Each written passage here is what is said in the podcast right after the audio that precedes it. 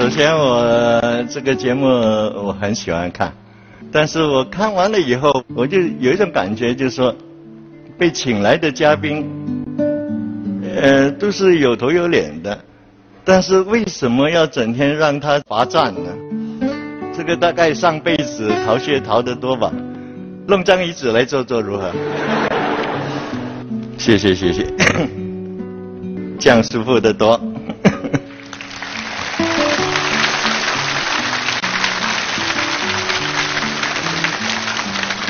我的名字叫蔡澜，为什么叫蔡澜呢？因为我是南阳出生的，我爸爸说你就蔡澜吧，南方的南。但是我有一个长辈，这个名字也有一个“兰”字，所以说不好继位，就改成这个波兰的“兰”字。古语也有人就说：“七十而不逾矩，不逾矩就是不必遵守规矩。”一下子就活了这么几十年，有什么结论没有？有的，这个人生。真的不错，真的好玩。有两种想法，你如果认为是很玩好玩就好玩，你认为不好玩就不好玩。就像你走过去一出门，满天乌鸦嘎嘎嘎嘎的叫，那这个很倒霉。但是你想，乌鸦是唯一在动物中间会把食物含着给爸爸妈妈吃的。这种动物很少，包括人类，呃，也少了，呃，所以说，在这么短短的几十年里面，把人生看成好的，不要看成坏的，不要太灰暗。我是最喜欢跟年轻人聊天的，因为我想我可以跟他们沟通，我我自己心态还算年轻。就是发现很多年轻人，呃，还是有一点代沟，就是呃，我比他们年轻一点啊，尽量的学习，尽量的经历，尽量的旅游，尽量的吃好东西，人生就比较美好一点，就这么简单。我喜欢看书，我喜欢看很多很多的书，我什么书我都看。小的时候就看希腊神话，喜欢看这些幻想的东西，那么。就喜欢旅行，一喜欢旅行，眼界就开了。呃，看人家怎么过活。我在西班牙的时候，去看外景，诶，有一个老头在那边钓鱼。那西班牙那个也这个岛叫伊比萨，这个岛退休的嬉皮士在那边住的。那么这个老嬉皮呢，在那边钓鱼。我一看，前面那些鱼很小呀。我一转过头来，那边的鱼大的不得了。哎，我说老头，哪边鱼大？为什么在这里钓？老头看着我说：“先生，我钓的是早餐啊。” 你说一句话罢了，就把你的人生的贪婪啊什么都唤醒了。呃，在旅行中间，你可以学到很多很多人生哲理。另外的一次在在印度山上。整天就煮鸡给我吃，那个老太太，我说我不要吃鸡了，我要吃鱼啊。老太太说什么是鱼嘛？太太没看过，她在山上，我就拿着纸画了一条鱼给她。没有吃过，真可惜啊。老太太望着我，先生，没有吃过的东西有什么可惜呢？都是人生哲理。我出道很早。我差不多十九岁已经开始做电影的工作了。那时候跟一些老前辈一坐下来，一桌子十二个人，我坐下来我最年轻。但是我坐下来的时候，我已经在想，有一天我坐下来，我是最老的呢。果然，这个好像一秒钟以前的事。我昨天晚上跟人家去吃饭，我一坐下来是已经是最老的了。所以不要以为时间很长，就是这么一刹那就没了。呃，去到墨西哥，我在墨西哥也住了一年。呃，去到墨西哥的时候，我想买，看有人家卖爆爆竹烟花，我我想去买来放。我的朋友说：“蔡先生不行啊，不行，那死人才放的呀。为什么死人要放烟花、放放爆竹？就是他们那边的人生活很辛苦，人很短命，跟死亡接触的很多。那么一接触的很多的时候，为什么不把死亡这件事情变成一种欢乐的事情嘛？这为什么一定要生日才庆祝嘛？因为是人死了就庆祝呗。”我认为年轻人要做什么都可以的，呃，只要有心的话，总有一天给你们做到。这个就是年轻的好处。在玩乐中体验人生，在平常的烟火气中感受生活的美好。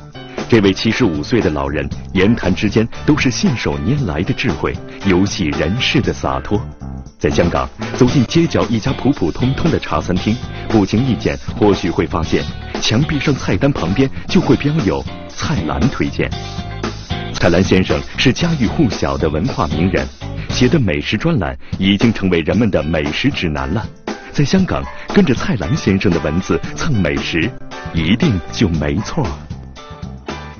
我到一个餐厅去，我吃了很好吃，我就写文章推荐给大家。因为做生意的确不容易，我不会随便骂人。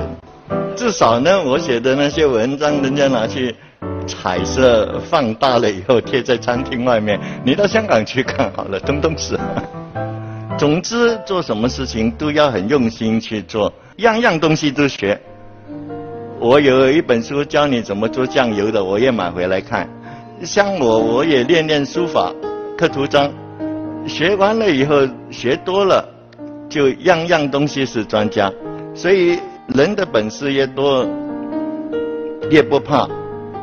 就是我一天坐飞机，晚上的飞机，深夜的飞机呢，多数遇到气流，哇，这个飞机很厉害，就跌，一直跌，一直跌，跌就让它跌吧，我就一直在喝酒。旁边坐了一个澳洲大肥佬，一直在那边抓抓抓住的，一直爬，要是一直抓，一直爬。好，飞机定下来了以后，他看着我，非常之满意的不看着我。他说：“喂，老兄，你死过吗？”我说：“我活过。”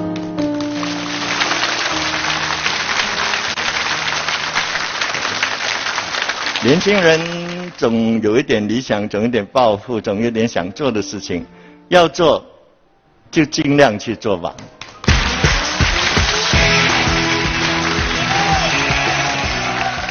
您特别像我们家楼下那大爷，还是有一点代沟。我比他们年轻一点啊。就是随着年龄增长，您会谈到就是有关于生或死的问题吗？为什么不把死亡这件事情变成一种欢乐的事情呢？说您真正有积蓄是在五十岁以后。因为我一有钱我就花，我很喜欢花钱，我是一个花钱的专家。请问您做美食节目是不是经常可以白吃白喝呢？白吃白喝的话，死定了。最后这个问题绝对尖锐。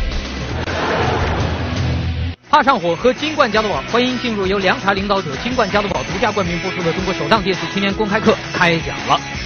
再次掌声，感谢蔡澜先生给我们带来的开讲。说吧。你做了这么多年主持人，还要看猫子啊？不是，这是观众写给您的问题，他们都想要您的三本书。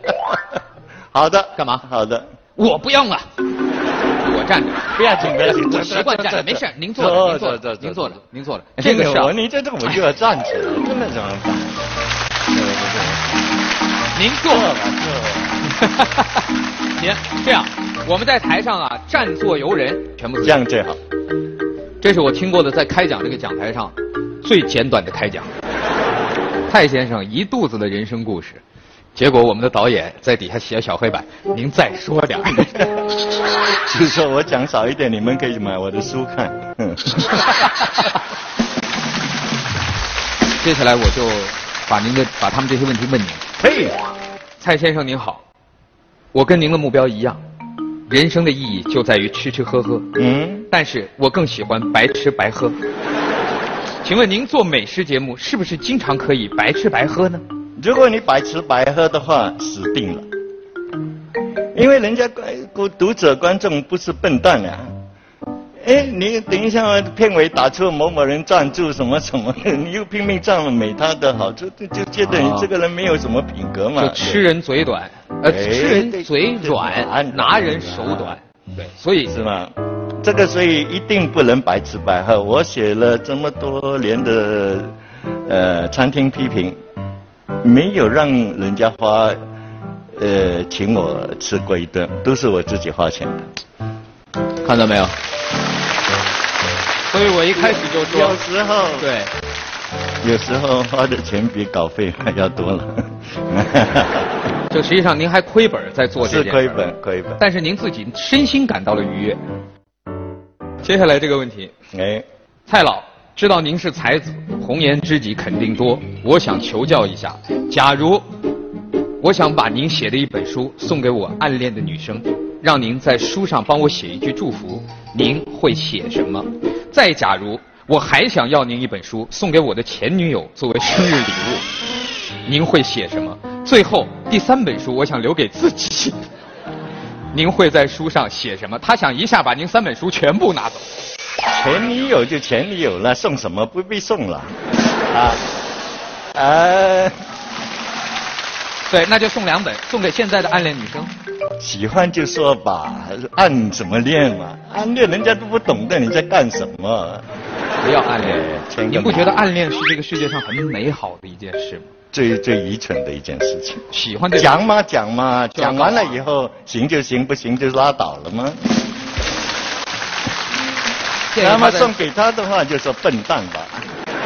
来，前面的青青年代表。好，我一直觉得，在一个外表光鲜的人的背后，一定会有很多常人难以想象的那种心酸或者是付出。就像比如说，我们之前在上学的时候。往往班级里面那些成绩非常好的人，他背后都会有常人难以想象的那种辛苦。而且，其实我们很多人都呃很向往那种像您一样随性的那种生活。但是现在很多时候是不得不嗯面对生活的那种辛酸或者艰辛。我不知道您在年轻的时候或者过去的时候有没有哪些辛酸呐？说是自己很心酸很辛苦的人，你以为你自己很特别吗？一点都不特别嘛，大家都有的事情，你有什么特别？讲来干什么嘛？都一声吞下去，不要告诉人家，是有的，大家都有的。呃，辛苦不要告诉别人，连爸爸妈妈，尤其爸爸妈妈不能讲，讲了人家心疼，何必呢？我们那个年龄还要去打多一份工。对呀，年轻人辛苦有什么要紧吗？对，赚多一点钱。请朋友去吃饭，多高兴啊！永远要记得，一有机会挣多一点，挣多一点钱就是挣多一点自由的空间。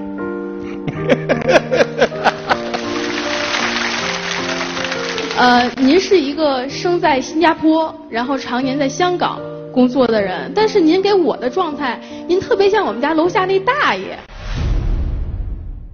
此刻扫描我们屏幕下方二维码参与节目互动的观众将有机会获得由凉茶领导者金冠加多宝为您提供的精美礼品。是您给我的状态，您特别像我们家楼下那大爷，就天天溜溜弯儿、下下棋，然后最享每天最享受的事儿就是吃着这顿饭琢磨下顿饭吃什么。基本上一样，真的是一样。所以我就特别想问您，就是您的这个状态跟您生活的环境显得格格不入。您是怎么？我在一个最繁呃最繁忙的都市，呃分秒必争的都市，呃香港，香港是红绿灯都转的比别的都市快，一进到电梯里面，你看一个开和一个闭这个两个字呢，那个闭呢给人家按的花掉了，因为真的是节奏太快了，太快，也不一定是这个地方怎么影响到你。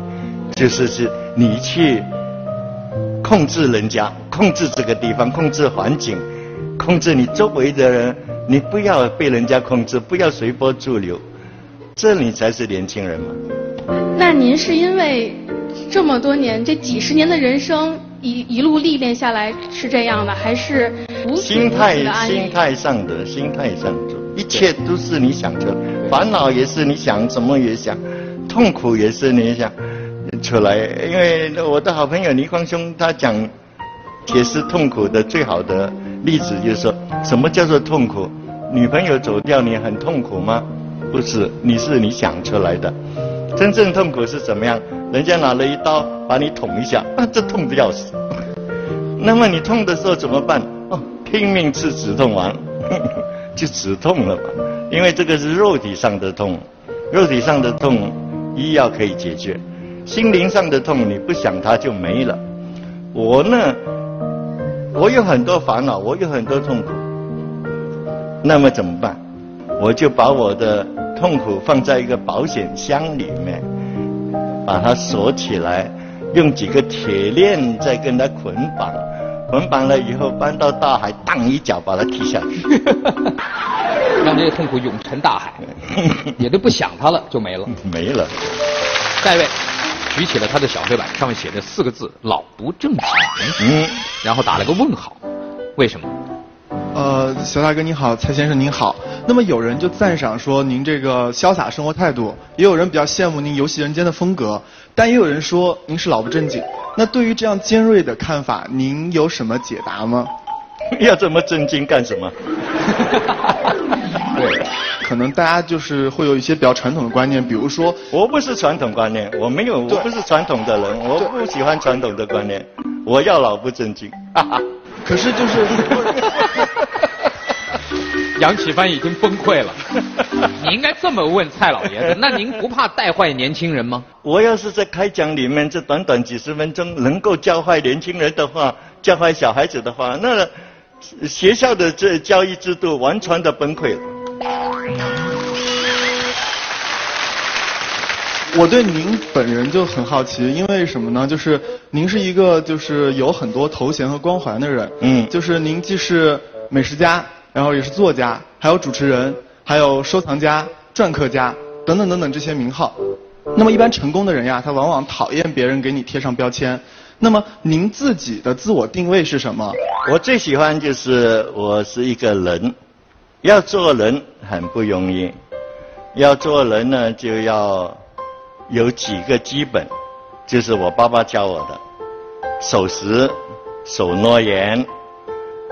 对父母亲孝顺，呃，对年轻一辈照顾，做人很不容易，很辛苦。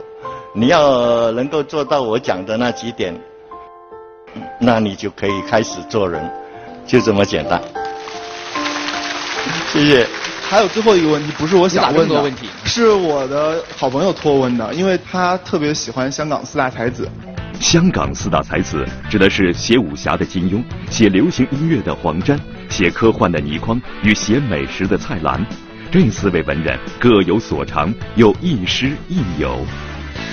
现在在大家聊起香港文化时，总免不了提到他们。他们是一个时代的象征，也是一段富有传奇色彩的里程碑。他有一个很好很八卦的问题，他很好奇，就说平时四大才子就以前一起吃饭的时候呀，谁买单最多，谁买单最少？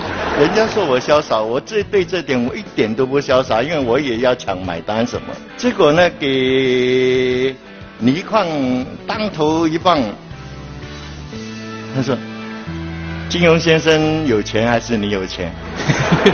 他有钱就让他请吧。”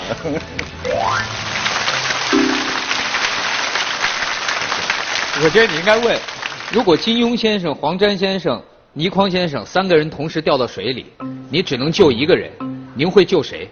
我救金庸先生。那黄沾先生和倪匡先生呢？他他们的写的武侠小说没有他好看，没有金庸先生好看。这是这是在这个讲台上回答的最直接的吧？很多人都纠结，哎呀，我我能不能都救？蔡先生多潇洒，我就救金庸先生，另外两个人。好自为之。当然，呃，黄沾先生已经不在人世了。黄沾先生已经去世了嘛？然后您和金庸先生就是一起吃饭的时候呀，就是随着年龄增长，您会谈到就是有关于生或死的问题吗？我们几个就有呃就有讨论。我们跟金庸先生从来不讲这些，对长辈要有一种尊重。有些人你不知道他喜欢不喜欢听，呃，你不知道他有没有这种机会，你不不能够把这种题题目不吉祥的东西来跟长辈乱研究，不可以。所以这心态有多重要，你看见了吗？你是真正坐下来，大家吃个饭去讨论生死问题啊？嗯，生死问题我们讨这顿饭得吃着我们讨论的，我们讨论。中国人的弊病就是永远忌讳这个题材，永远不去讨论。但是是必然的事情嘛？为什么不能讨论呢？为什么没有这么一套学问呢？蔡先生你好，你好你好我们刚刚聊完辛苦，接下来聊聊这个关键词闲事闲事，您的这个所谓的闲事，打上引号的这个闲事，真正实现的时候是在成功之前还是成功之后呢？在同时进行。我很羡慕的一件事情，是在苏州的时候，我遇到一个呃一些朋友跟我讲，他说什么东西什么物质都没有的时候，男人回家的时候，在路上沟渠里面拾几颗浮浮萍回去，把它呃用一个茶杯放在里面，看着这个浮萍慢慢的长生长。这种闲事我们那时候是有的。当你在做这种自得其乐的时候，你的身边的人看了会爱死你的，因为你是一种在最痛苦的时候，你还能够这样最悠闲的把自己弄得很潇洒的时候，很喜欢的。那我想问问您，您刚刚说年轻人嘛，想做什么就去做什么，不想做的事情咱们就不要做。但是我想说，的确有时候我们真的碰到了很多不想做的事情，必须要去做。那您有没有碰到过这种情况呢？您会怎么做？您会甩手说我不干了吗？我常常在微博上回答，嗯，我说人生的烦恼在于你很贪心，你又想忍，又想离开，那怎么办？因为你想太多，你两样都要，那你烦恼就来了。但是我的答案是择一，选一个，一下子海阔天空，一下子打开了。因为你选的不要后悔嘛，你就去做去了嘛，你干什么？不不要紧的嘛，你没有人在拘束你的，所有的问题只要你简单化就没事。其实我知道你有一本书，说您真正有积蓄是在五十岁以后。我觉得这应该是一个很多人不敢想象的事情，因为积蓄对我们来说，它可能是维持生活的一个基本的要素。没有生活何来玩乐呢？而且现在有一个笑话说，有一种病叫做我打开我的存折，看到上面的余额不足几位数，我就会没有安全感。那很显然，您的安全感不是由钱而来的。那您这种潇洒的生活的安全感是源于什么呢？源于我的生存的本领，源于我懂很多事，呃，或者我去跟你抢做的这个主持人，或者我去当小贩，或者我什么我什么都肯干。我常常叫人家讲啊，你没你没事情干吧，你去麦当劳卖东西，就是麦当劳是一种求生的本领，不会说不给你的嘛。所以钱我真的是到了五十岁以后，我才开始有房子啦，有什么？因为我一有钱我就花，我很喜欢花钱，我是一个花钱的专家。花的更多，赚的更多是吗？哎，我一定要，我绝对我很喜欢花钱。所以说您是用精神上的这种安全感来代替了物质上的安全感是吗？对的对的谢谢您，我明白了。我觉得还在于一个安全感的标准。嗯，所谓的年轻人说要多少多少位数，他才有安全感。其实一个人只要能活着，内心富足的活着，这就是最安全的事儿。我明白了。谢谢您。问题都回答完了谢谢，您那三本书给谁啊？此刻扫描我们屏幕下方二维码参与节目互动的观众将有机会获得由凉茶领导者金冠加多宝为您提供的精美礼品。问题都回答完了您那三本书给谁啊？给你，最好。你比较敢问。